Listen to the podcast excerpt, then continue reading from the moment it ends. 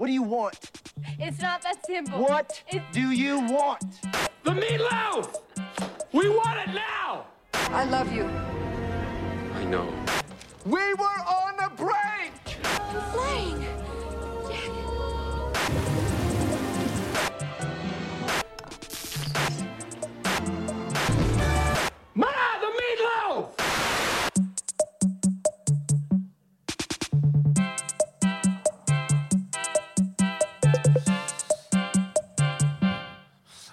Let's put our hands together.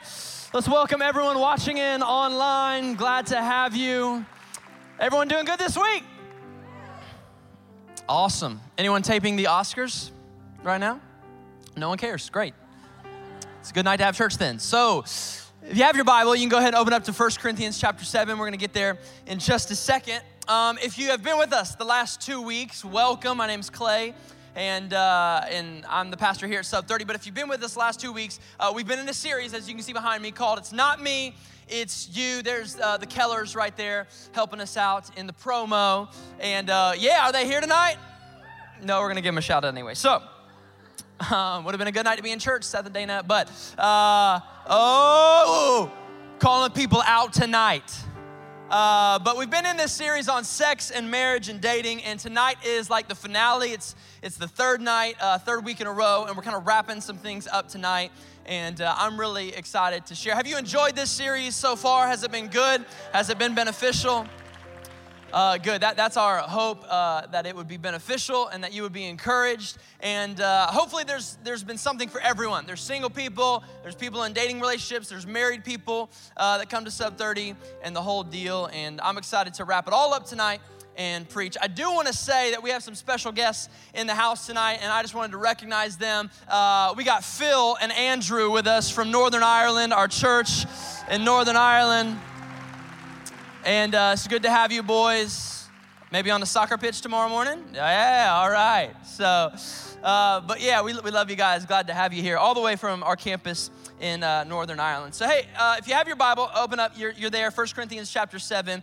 Um, I want to give a quick recap. If you weren't here last week, just real fast recap before we jump into this week. Uh, if you didn't catch uh, the message, you know you can always go to like Sub 30 uh, on, on the podcast, Celebration Church podcast, or uh, celebration.org, and you can watch the videos of all the messages here at Celebration Church, and you can get caught up. But last week, we talked a lot about the passion, right? Talked about uh, you, you got a passion inside of you. Um, it's a sexual desire, it's, it's emotional, sexual passion that's inside of us. We talked about how to manage uh, that. The first thing we talked about last week is that you can be successfully single right? We, we talked about Paul. Paul is a great illustration in the Bible of someone who did a lot, accomplished a lot for the kingdom of God, all while being single in the later years of his life. Uh, the second thing last week was we talked about managing the passion. Uh, that passion needs parameters if it's going to serve the right purpose, right? We talked about the fire. We, we talked about the fire was out here. The fire is a good thing. Uh, and, and the same thing that can warm your house in the winter and, and, and bring a, a comfort to you is also the same substance that's burning down forests. Um, the difference is whether or not it's contained. We talked about how to contain and put parameters around the passion. And the third thing we talked about last week is how shame is never the answer.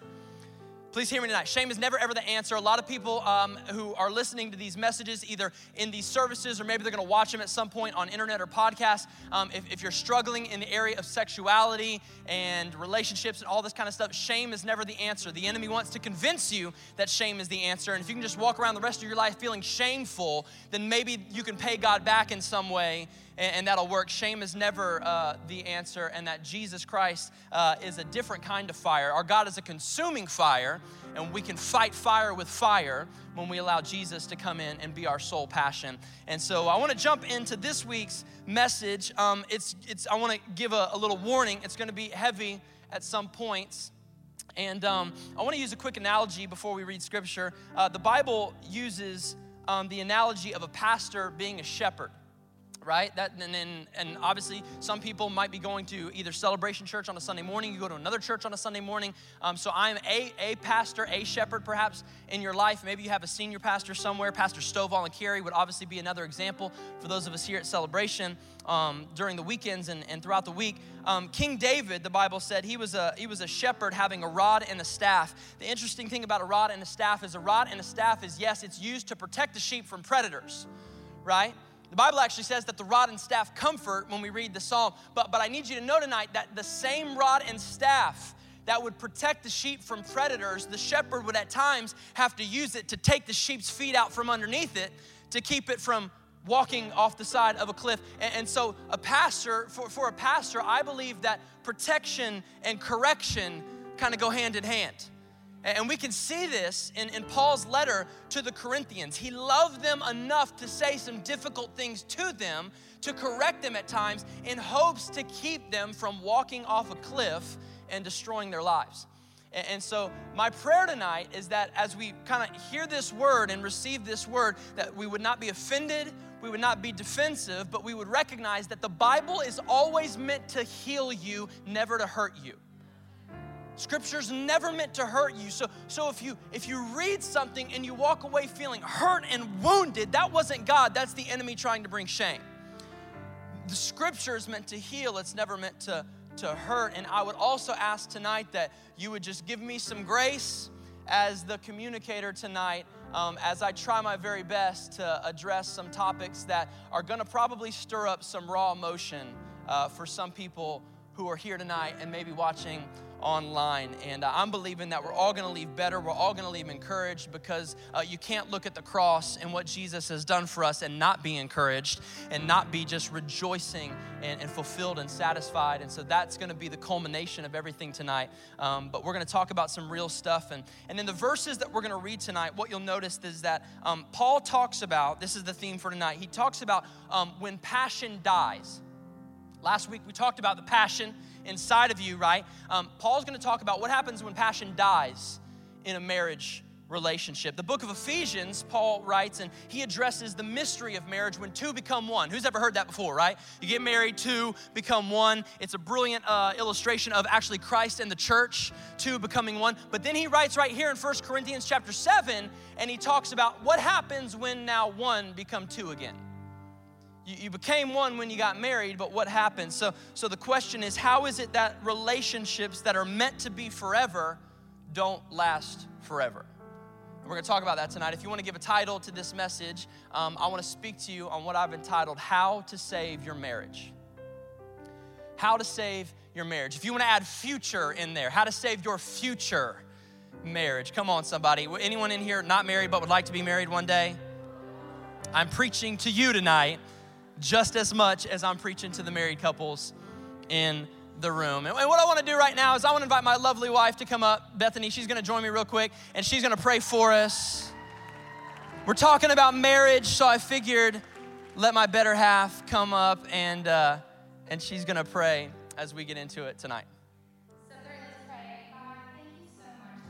Here, Lord, and that even in a room full of imperfect people, you are perfection for us, God. And I just thank you, Lord, that you have so many important things that you want to say tonight. I pray that you would just anoint Clay, Father, that your word would just come through God, that, um, that your word would fall on good ground. Lord, that every heart in here, Father, would be open to hear what you have to say.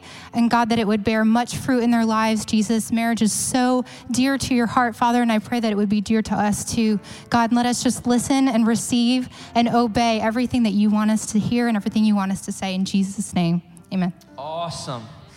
Awesome. Thanks, babe. Hey, 1 Corinthians chapter 7, starting in verse 10. Here we go says this to the married this is paul keep writing his letter to the married i give this command not i but the lord okay?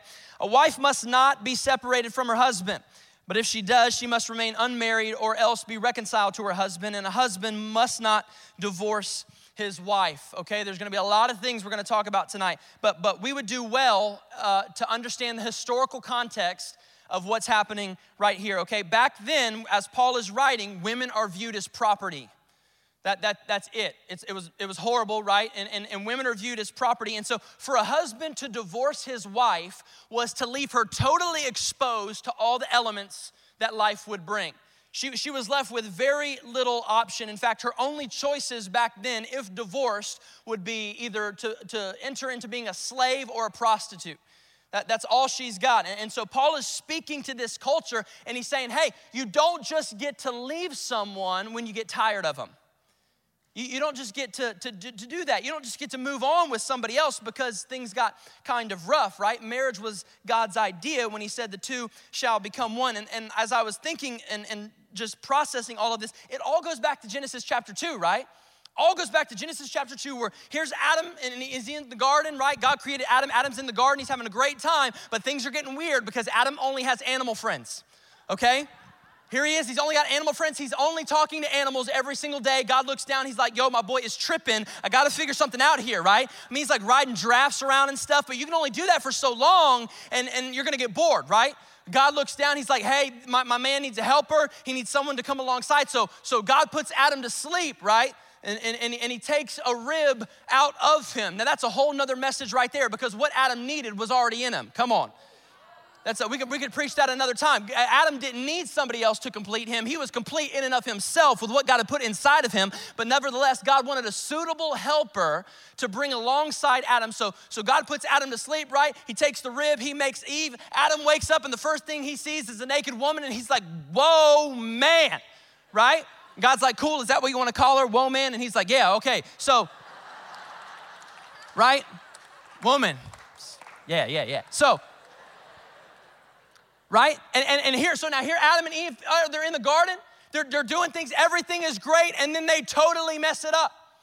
Like they totally screw everything up. I don't, Pastor Keith, I don't even know how you can mess this thing up. They are in a garden, everything is provided for them. They have no needs, no kids, and no clothes. I don't know how you fumble that.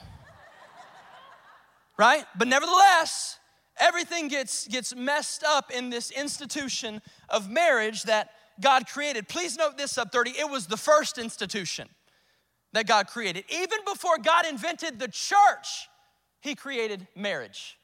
The first institution ever created. And God says, as all of this happens, Adam and Eve and the whole deal, God says this thing was supposed to be permanent. This is God's ideal, supposed to be permanent. Let's keep reading in verse 12 of 1 Corinthians 7. To the rest, I say this I, not the Lord, if any brother has a wife who is not a believer and she's willing to live with them, he must not divorce her. And if a woman has a husband uh, who is not a believer and he's willing to live with her, she must not divorce him, right? He keeps on. In other words, you don't get to walk out on somebody because you disagree. You don't always get to walk out on somebody because they don't have it all together yet. And sometimes I think that we need to be more concerned with what God can do through us to help a situation and help a struggle instead of what somebody else isn't doing for us. God, what can you do through me instead of what this person isn't doing for me? Let's keep reading verse 14. For the unbelieving husband has been sanctified through his wife and the unbelieving wife has been sanctified through her believing husband. Otherwise, your children would be unclean, but as it is, they are holy. But if the believer leaves, this is, all right, watch this. But if the believe, unbeliever leaves, let it be so. The brother or sister is not bound in such circumstances. God has called us to live in peace. Okay, so watch this, sub 30. Sometimes, sometimes, no matter how badly you want to keep a marriage together, it takes two. I love, in fact, what Pastor Stovall has said before. It actually takes three. It actually takes three to make it work. It takes you, your spouse, and God, right? We, we see this defined in the Trinity. In, in, Genesis, when God speaks and He says, Let us create man in our image, us and our, those are plural words. Who's God talking about? He's talking about the Trinity. So, watch this. If we're gonna make marriages work in our generation, if we're gonna see marriages healthy and, and, and godly, we have to get this idea of singular thinking out of our mind. Marriage is not singular anymore. It's gonna take two, three to make marriage work. You, your spouse, and God. Marriage is not singular. We're gonna talk some more about that in a little bit. But nevertheless, Paul says right here there are some times, there are some moments in, in life when you've done everything you can do, but the other person still will not stay, right? Some cases, maybe there's a mental illness. Some case, maybe uh, there's an abusive situation. And please understand this I don't believe anybody uh, should have to feel physically and emotionally unsafe in their own home. I, I don't believe that for, for one second. And Paul is saying um, the person is not bound in some circumstances. Sometimes there are factors at work that, that pose serious threats and concerns, and, uh, and we need to understand some of those factors. Um, I, you know, I thought about this. The church, right? Thankfully, not this church, not our church. I'm grateful for that. Um, but the church, historically speaking, um, has like straight up ostracized divorced people in the past. I mean, just just straight up. I mean, like we have totally. I mean, I, have I've been around some religious circles throughout my history, and and people just ostracizing divorced people. I mean, we even label them. We even give them a name, divorcees, right? How would you like your entire life and your label to, to be something, one event that didn't go well in your life? And now you're labeled for the rest of your days, this, this thing that's on you. Man, I'm thankful that's not our church. I'm thankful that's not our God. I'm thankful that the pastors here at Celebration, the leaders here, and the Jesus that we serve. And watch this. He's not a God that will close the door on your future because of something that happened in your past. I'm grateful for that. I'm grateful God doesn't shut our future down because of one event that happened in the past that maybe we're not so proud of anymore. Keep reading in verse 16, 1 Corinthians 7. How do you know, wife, whether you will save your husband?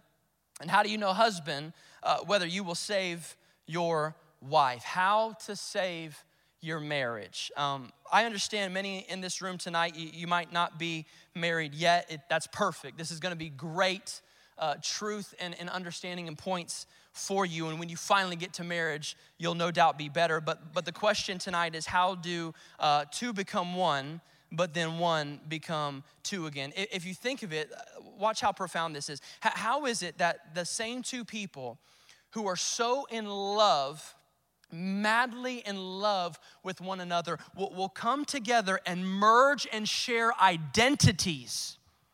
How is it that they that they get to this place of sharing identities, but yet down the road they find themselves at another place where they're only going to speak through attorneys? How does that happen, right? How, How is it that something that promises to bring uh, so much pleasure end up bringing so much pain? How is it that you go from using all of your data and minutes on your phone plan just to stay up late at night and hear the other person breathing? Like you ain't even talking. You remember those days like you dating and you would just stay up late, you're not even talking. Someone's just breathing heavily on the, on the phone. To, to one day, watch this down the road, getting to a place where you can't even sit in the same room together and divide assets and figure out what you're gonna do with the kids. How does this happen? How, how do we get to this place where, where all of these great things are promised, but yet it ends up bringing so much, so much pain and, and, and heartache, really. And as I preach this tonight, you, you know me, and hopefully you recognize us at Sub 30. Our, our aim tonight is, is not to make anyone feel shameful or condemned. We love people. Uh, we want you whole. We want you fulfilled. We want on, you on your way doing everything that God's put in your heart to do. I, I want you to be strengthened and encouraged tonight, never beaten up, never feeling awful. But before I give us some points tonight, I want to address three quick things, okay? This is like a, a preface to what we're going to talk about. You need to understand these three thoughts tonight. The first one is this tonight, I'm talking about marriage, I'm not talking about dating, okay? These are gonna be important. I'm talking about marriage, I'm not talking about dating, okay? Because some people, if you're not careful, you might hear some of this tonight and you might walk out of here thinking, like, oh, I, I guess I need to get back together with Johnny uh, again. And no, okay? No. Maybe you don't. You know what I mean? Like, that's, that's not what I'm saying, okay? In marriage, it's death do us part, okay? When you're dating, you have another option, okay? If he's treating you bad, okay, if he's putting his hands on you, if he's being verbally abusive, your option is scroll, select, delete, okay? Okay, you, you got another option. Because once you get married, okay, there's, there's not always that option once you get married. We, we got to be careful. So I'm talking to married people tonight and people who will be married one day. I'm not talking about dating relationships. Number two, um, tonight I'm talking about uh, I'm talking about your present and your future, not your past. Not, I'm not talking about your past tonight, okay? I'm talking about present and future. There's a good phrase for many of us tonight that I think we need to leave here with, understanding all of what's going to be taught. And the phrase is this from this day forward. That's what we're talking about tonight. From this day forward, because I understand this there's not a one of us in this room that has not been touched by the area of divorce. Like, like there's, there's people in sub 30, you've been divorced. We all know someone who's been divorced. We have maybe parents who've been divorced, friends who have been divorced, separation, the whole deal. We've all been touched and affected by this. And, and some people, as soon as I even say that word, your, your natural tendency is you just want to shut down and not hear anything else I have to say. Because you think we're here to, to beat you up and to make you feel bad, but, but you know nothing about us if that is what you're thinking. That's not what we're here to do at all. We actually want to give some life to this topic and, and help people. I believe this word tonight could, honest to God, save some future marriages that are going to happen in sub 30. I really believe it. It's not a condemning word, it's a saving word. And this message is not about anybody's mistakes, it's about all of our futures. Okay? Talking about futures tonight. The third thing I want to address is this, and we'll get started. Um, we are not encouraging anybody to stay in relationships that are abusive. We're not encouraging anybody, okay? If he's hitting you, don't just call on Jesus. You better call on the police officer nearest you, okay? We want to get you protected We want to get you in a safe environment, okay? We're not encouraging anyone to stay in abusive situations. So the question tonight is how does something that promises to bring so much intimacy end up in isolation? It promises to bring so much pleasure, it ends in so much pain. So I want to give you just four things tonight. There probably could be a hundred if we all sat around and thought of things together, but just for the sake of time, I want to give you four things, four reasons that passion dies. Why does passion die in marriage relationships. This is to help married people and it's to be great for people who aren't even married yet. So you can have this going into relationships as an understanding. Four reasons passion dies. The first one is this number one, passion dies when celebration becomes frustration. When celebration becomes frustration. Have you ever noticed that when you start a relationship, you celebrate everything about the other person? Everything they, they can do no wrong. You celebrate everything. Like sometimes they're acting a fool and being so stupid. You're like, he's so silly. I love him. He's so amazing, right? You celebrate everything, right? I, so, sometimes I've literally heard, I've seen this happen, like in the dating relationships at the beginning, maybe of a marriage. Like I've heard girls say, I just like, he's so funny. Oh my gosh, he's so funny. He's hilarious. I love his sense of humor. He is just full of comedy all the time. Five years into marriage, you never take nothing serious. How come you can't be serious? Because what you celebrated in the early days, if you're not careful, begins to frustrate you in the later. There's actually another step in, in the midst of what's happening right here. It actually, I think, goes from celebration to toleration to frustration. Sub 30, if, if you don't celebrate, then it's gonna end up frustrating. I'll say it like this if you tolerate what God has called you to celebrate, it'll eventually frustrate. See, see those things in the early day, you, you, you loved it, right? Sometimes we've all heard the, the statement this opposites attract, right?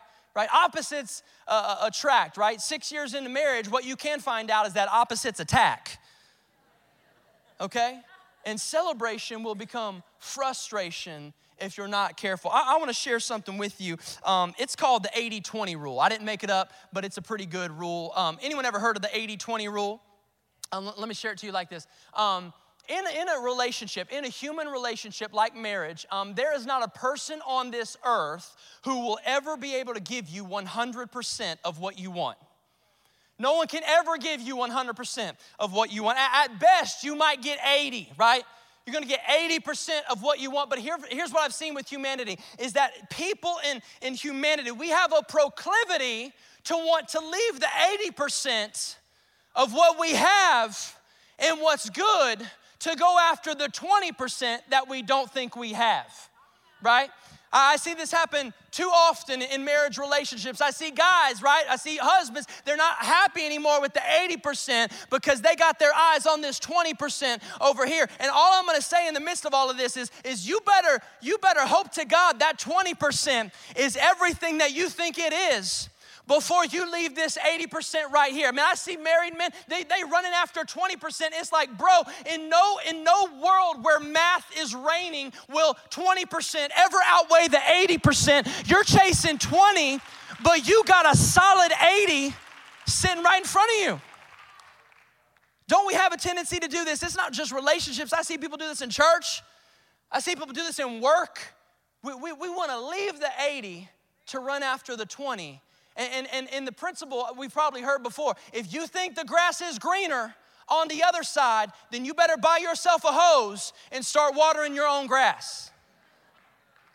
Water your own grass. Recognize, man, I got I got solid 80. I'm not I'm not leaving. I'm not leaving for for 20 because in no world is the 20 ever to match up to the 80, but yet I see it happening over and over and over. It's just a warning to us sub 30. Don't fall into that trap. If you're married, don't fall into that trap. if you're even struggling with that right now, right? And maybe you haven't even told your spouse, because maybe it's not that honest right now between the two of you. Don't fall into that trap. It's a, it's a lie of the enemy. The 20 is never going to satisfy ever ever man you got you got something good in front of you that god's brought to you don't fall into that don't let what you used to celebrate begin to frustrate the second thing i want to talk about tonight is this um, number two passion dies when we becomes me when we becomes me listen if you're married you are not a me anymore you're, you're a we it's you and your spouse together. I had someone tell me one time years ago, well, man, man I just feel like when I got married, I just kind of lost myself. I lost who I, who I was when I got married. That's the point. Exactly, right? It's it's no longer me, it's it's we. And marriages get in trouble when we becomes me. When you're married, you don't get to use first person singular anymore.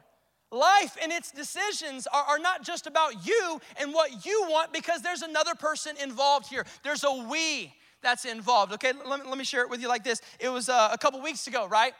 My alarm goes off i'm laying in bed and uh, i roll over and I, I, hit my alarm which is on my phone and i, I grab my phone and i kind of have a routine like i check the weather on my phone and i'm looking you know social media whatever you're checking your email whatever you're doing you know and i noticed like god it was like the wi-fi was so extremely slow and I was like, what in the world is happening right now? This is driving me crazy. Like, I cannot figure this out. I'm literally laying in bed just like over and over and over. And like, you know how you do, like, you're refreshing the page a hundred times, praying to God. It just comes up. And, and finally, like, Bethany, she's, she's laying in bed right next to me. Finally, I was like, God, what is wrong with the Wi Fi? right now. This is so ridiculously slow. And Bethany goes, Oh, I forgot to tell you. Uh, yesterday, I actually saved us $20 because I changed the plan. I just kind of bumped us down like a plan. And, and, and it saved us $20 though. And I was like, You did what? You did what with the Wi Fi? That's not a me decision. That is a big life altering decision talking about I would rather walk to work than have slow internet in my house.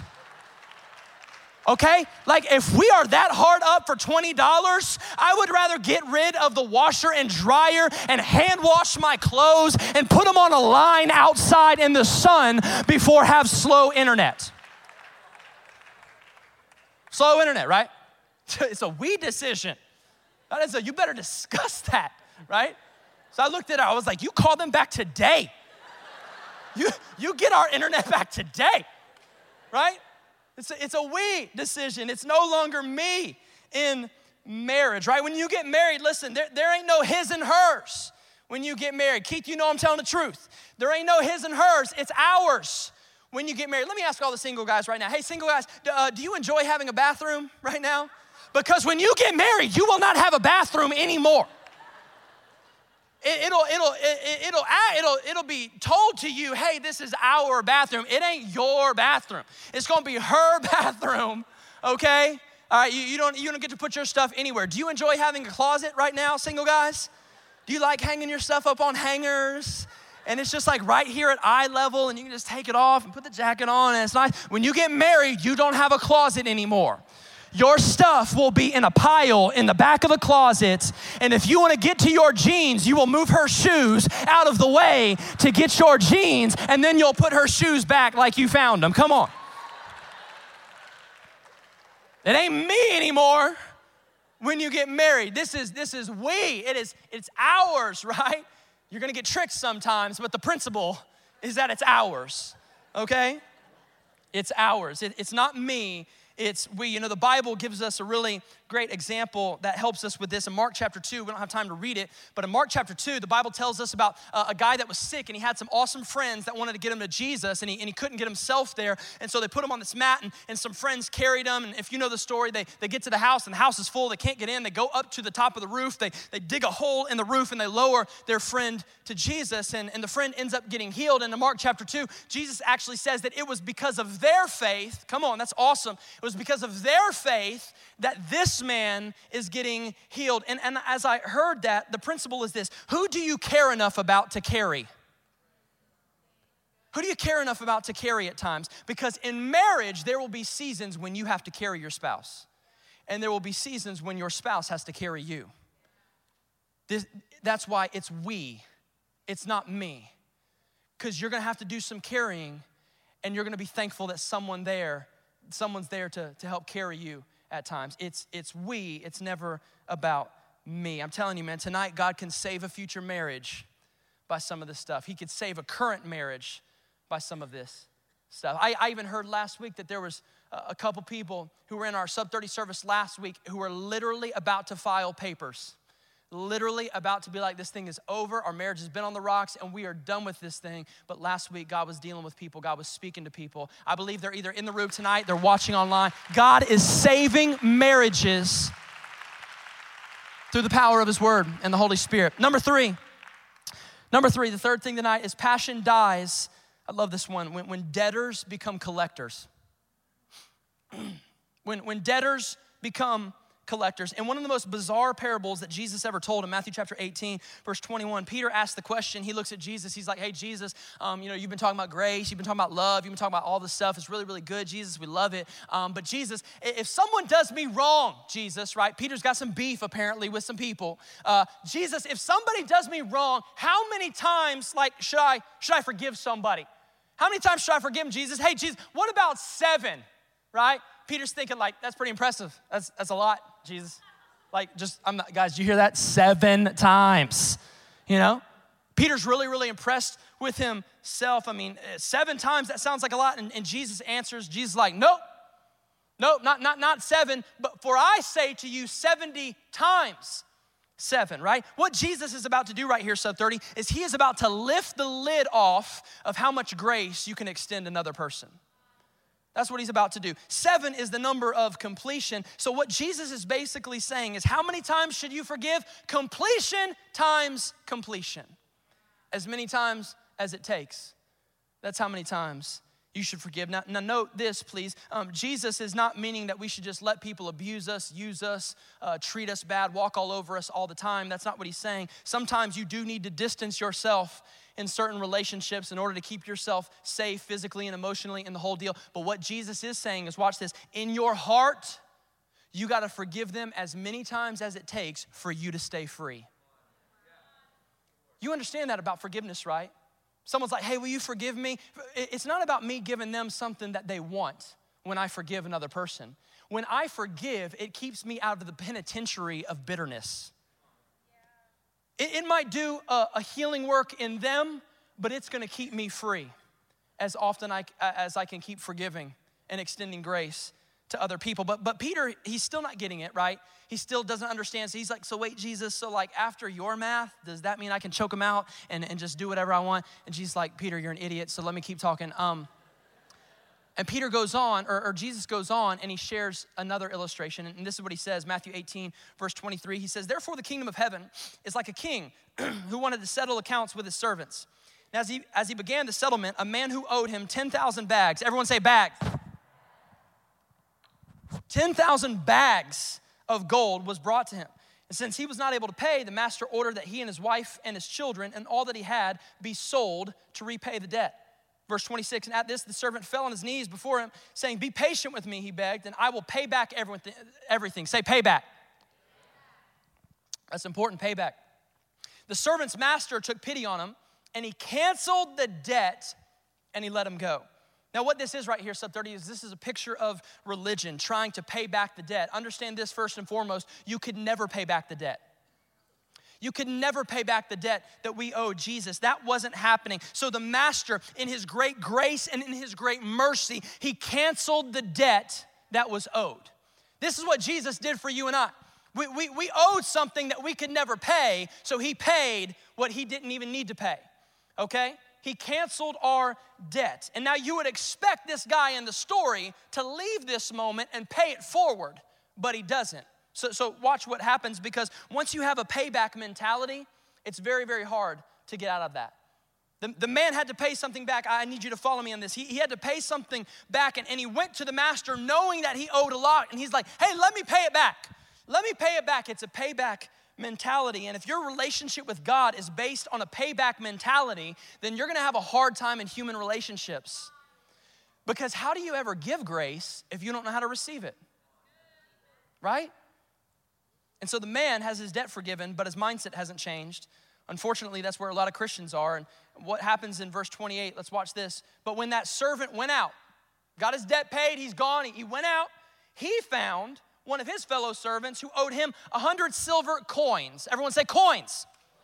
This dude owed bags, but now he's finding someone that just owes him some coins, and he grabbed him and he began to choke him. Pay back what you owe me, he demanded.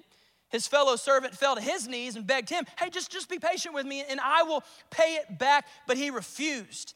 And instead, he went off and he had the man thrown into prison until he could pay the debt. Isn't that amazing?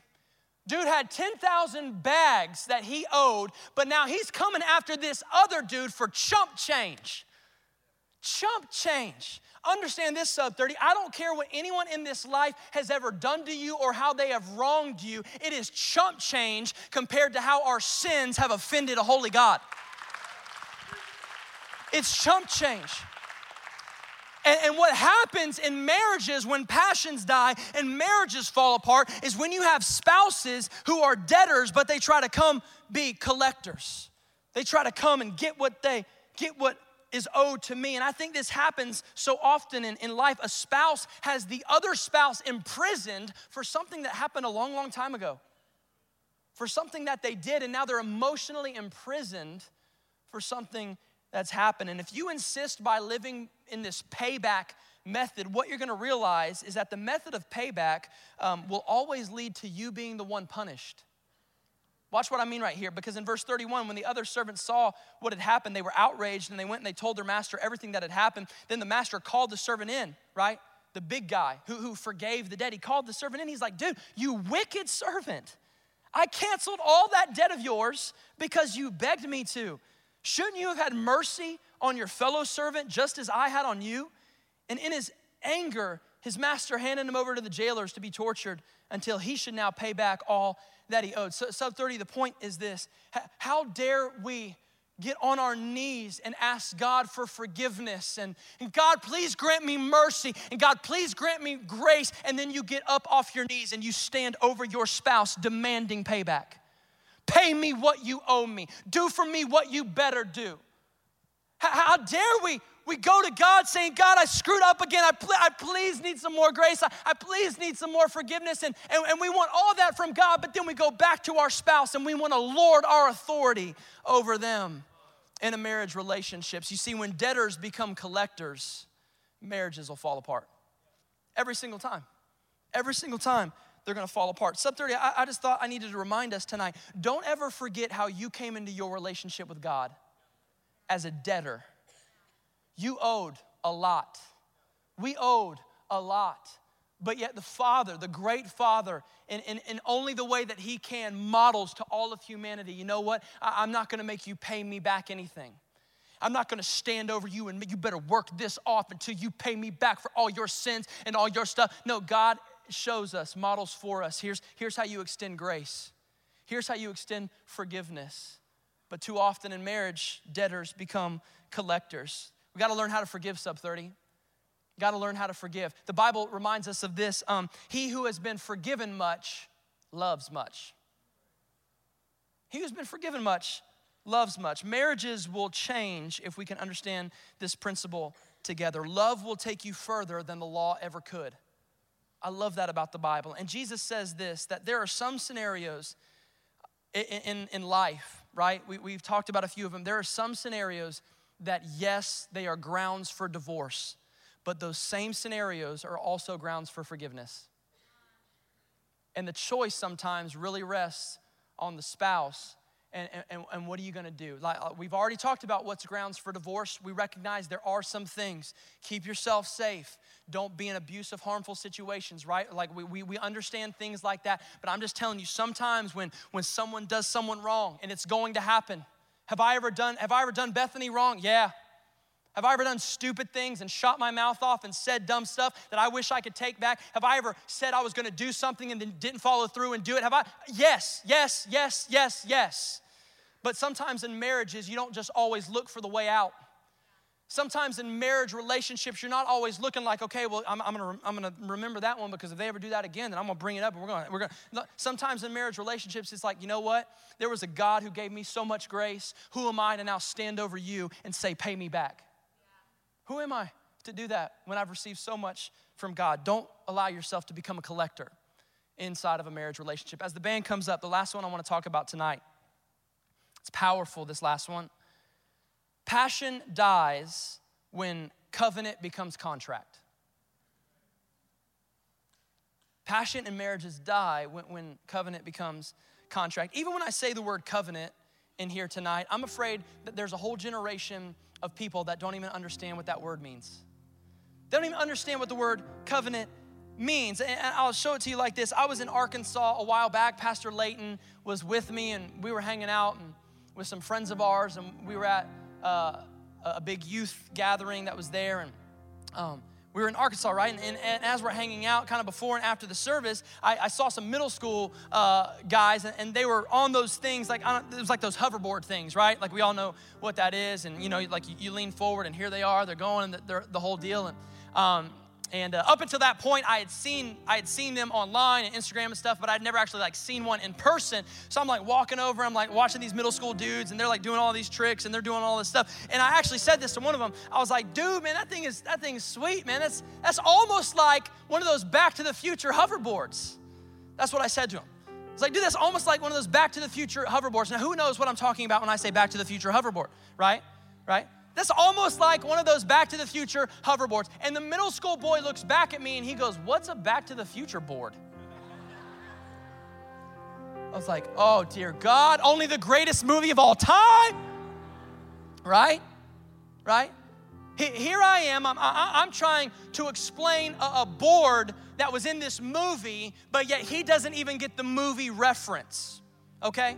And I feel like we're in a generation now where we're trying to explain marriage, but people don't even understand the word covenant. Like it's not even computing in their mind. Covenant, I don't even, what are you talking, what is that? Uh, and covenant is not a contract. I think we all know what contracts are. We, we sign them when we get a car. You sign them when you're making payments on a house, on an apartment. Like we all know what a contract is. And the thing about a contract is a contract is based on mutual distrust.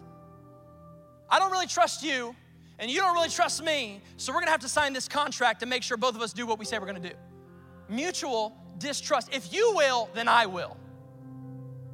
Marriage is not a contract, marriage is a covenant. A contract is built to find loopholes. Like, even in a contract, if you have a good enough attorney, you can take it to the attorney and he will flip it and look at it from every angle to try to find you a loophole so that you can get out of what you signed. Marriage is not a contract, marriage is a covenant. And a covenant, man, these days, like, it's, it's so easy. Covenants are so easy these days in, in the context of marriage. All we do is we just say like three sentences of vows and we exchange rings. That's, that's all we do these days. I, have I've officiated a lot of weddings, been to a lot of weddings. We all have. That, like, that's all that we do now in marriage is we just, uh, here's a couple sentences, here's a ring, and the whole deal. And But you need to know something about Old Testament covenant. What they would do in the Old Testament is when two people were entering into a covenant, not just marriage, but this could be a covenant about anything. This could be a deal about, about land or about, about families, about, I mean, a whole bunch of stuff. When they would enter into a covenant relationship, what they would do is they would get a bull and they would literally cut this bull in half. It's a bad day for the bull when a covenant's being made, right? Okay? And so they would cut this bull in half. And now here there's two parts, and there's blood and all sorts of stuff, just guts in the middle and the whole deal. And the people that, the two people that were entering into the covenant, they would walk back and forth through all of this mess and this bull that was now split open. They would walk back and forth seven times.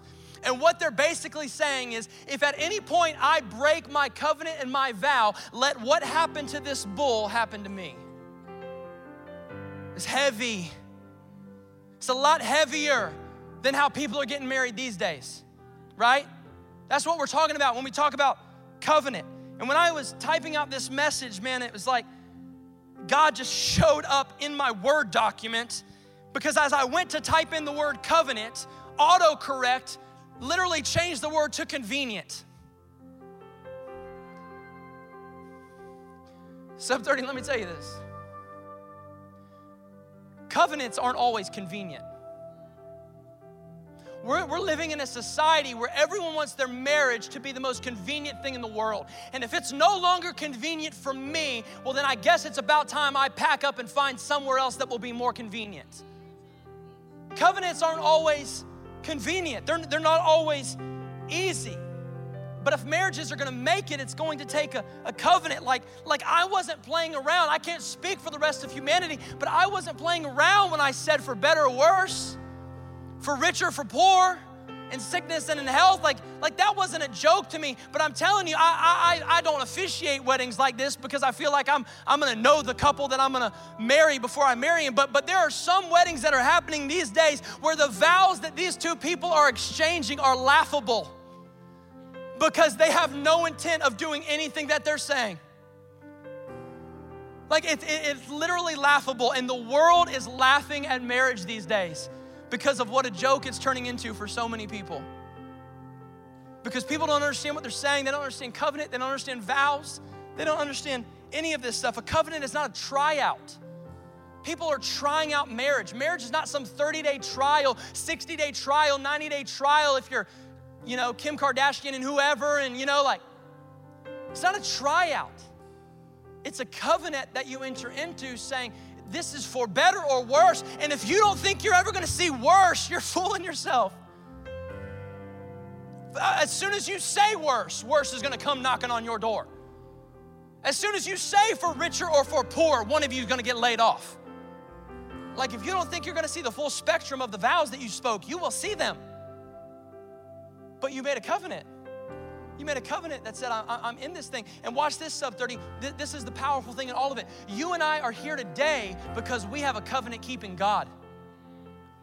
You and I are sitting in this room today because we serve a God who keeps his covenants. And let me say this God keeping his covenant for humanity hasn't always been convenient. For there, there are so many times throughout history that humans haven't been the easiest people on the world to deal with. God keeping a covenant has been pretty inconvenient at times. It wasn't convenient for God to send Jesus, his only son, into the earth. That wasn't convenient. It wasn't convenient for Jesus to be mocked and ridiculed every day of his ministry, having to defend himself, having to speak up for himself when everyone else was fleeing and running when trouble came. That wasn't convenient. It wasn't convenient for Jesus to be mocked and, and spit on. It wasn't convenient for nails to be driven through his hands and his feet. It wasn't convenient for him to get up on a cross and die for the sins of the world. It wasn't convenient for a crown of thorns to be put on his head. It wasn't convenient as he sat there for hours and hours and hours in agony so that you and I can be reconciled back to the Father. It wasn't convenient, but the reason we're here today is because God keeps His covenant. God always keeps His covenant.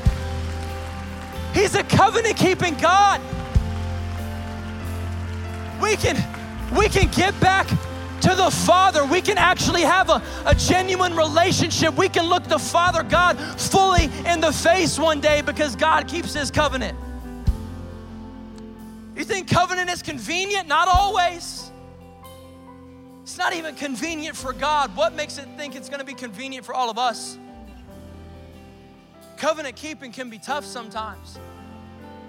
You know, I debated on whether even not to share this but I guess I'll share. We can all stand to our feet and we're going to pray. My grandfather,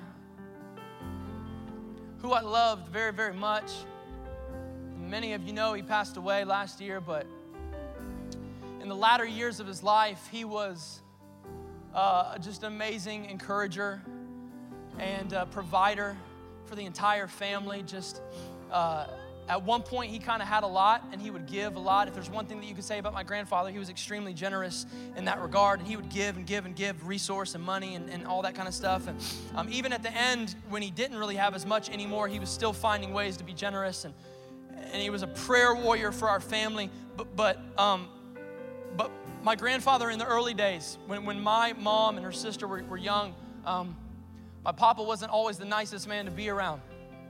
Um, he could be very difficult at times. And, um, and he wasn't always nice to my grandmother, his wife, and, and uh, they certainly had their share of, of, blowout World War III fights and the whole deal. Um, he, he, wasn't always a faithful man, if you know what I mean. And, and he had Um, he had his own his own shortcomings just like all of us right he had his own issues but but my grandmother for all of those years for decades and decades of sometimes being mistreated very very badly sometimes when she even had grounds for divorce biblically and, and every other way you could flip it um, she, she, she never left my grandfather. She stayed with him and they worked it out. And, and i'll never forget last year um, in the summer when my when my papa was passing away, eh, there's this, there's this picture that's in my mind now of, of the family, and, and the whole family is there as he's taking his last breath. And, and, and I thought about this. The reason the whole family is here together and the reason we're all here sharing this moment together as he's passing into eternity is because there was a woman who kept her covenant. There was a woman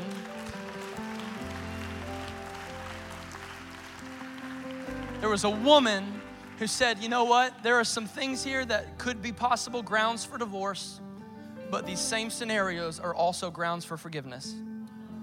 Now, I'm not saying it was easy, and I don't pretend to know what every single person in here is going through. And your circumstances might be so escalated and so heavy that you really need to talk to someone about what to do next. I, I don't know. But, I, but I'm just here to say that it was this beautiful picture of redemption as a family was gathered around a man passing into heaven because a woman decided to keep her covenant. It's not always convenient, sub 30.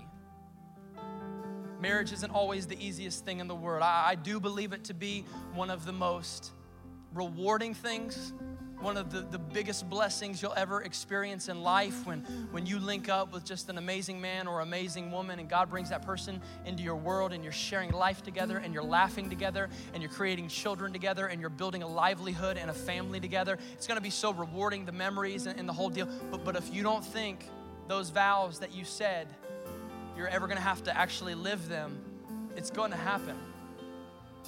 But if we understand covenant, then it's gonna help us tremendously. I wanna do something right now. If you're married or engaged to be married, I just want you to put your hand in the air right now if that's you.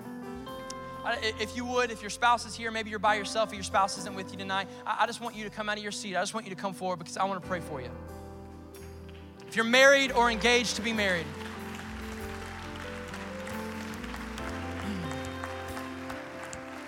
I just want to pray for you specifically.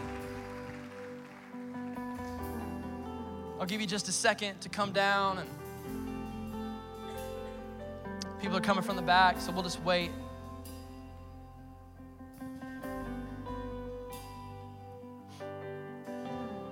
If you ever want to be married, you can come down too. No, I'm just kidding. So.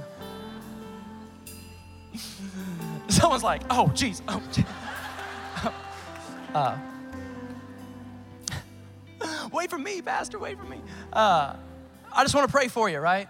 Um, I just want to pray because uh, the world needs more examples of godly men and women doing marriage well, entering into covenant and, and doing what they said they were going to do and being faithful in the whole deal. And uh, we need examples. And uh, God's brought you and your spouse together because you're meant to be an example and, uh, and we want to honor that. And I want to pray a prayer blessing over you. So, uh, see, we can bow our heads, and I just want to pray. Father, in Jesus' name, I thank you for these individuals. God, I thank that you've, you've brought people together. Lord, I thank you that, Lord, uh, the covenant of marriage is something that you take very serious. And Lord, we want to take it serious as well. God, we're not here to sign contracts with one another. We're not here to find loopholes of how we can get out of, uh, of, of just, oh, we're tired and we don't, we don't want to do what we said we were going to do. And, and the whole deal, God, we're, we're here to be models of, truthfully, your relationship with the church, how it's everlasting and it's permanent and it's meaningful and it's life giving. And uh, Lord, I just pray that when the enemy tries to come and he tries to separate and drive wedges of, of tension and frustration, God, that we would not welcome frustration, but in those moments we would go back to celebration. God, we would celebrate the other person, we would celebrate uh, the things that, Lord, we loved about each other in the beginning, and we got excited and we got giddy about, I, I get to hang out with this person, I get to be with this person. God, don't let those things frustrate us. God, it's the stuff that made us fall in love with each other in the first place. So, God, I just speak a blessing. Lord, I, I thank you for the, the, the blessing that marriage has been to myself and Bethany. And God, I pray that any, any fulfillment that we have felt in our marriage, God, I pray that every couple in here would feel that fulfillment. God, I pray that people who are on the rocks, that people who are have even discussed and, and divorce has come out of their mouth and papers have been considered. God, I pray that you would silence the voice of the enemy and that you would allow the voice of reconciliation and redemption to come back into our home, the voice of second chances. God, I pray where there might just be a few embers burning where there once was that passionate fire, God, that you would rekindle that fire in relationships, that you would bring people back to the love that they felt in the early days. I pray in Jesus' name. God, bless marriages. Lord, for the people engaged, bless future marriages. I pray for everybody in here who wants to be married. God, lead the right person. Bless marriages as we do things your way, with your mindset, God, by your word and your standard. God, I thank you that you don't bless marriage contracts, but you do bless marriage covenants. And Lord, we welcome your blessing on our life. We submit this relationship to you in Jesus' name. Everyone said, Amen. Amen. Let's put our hands together.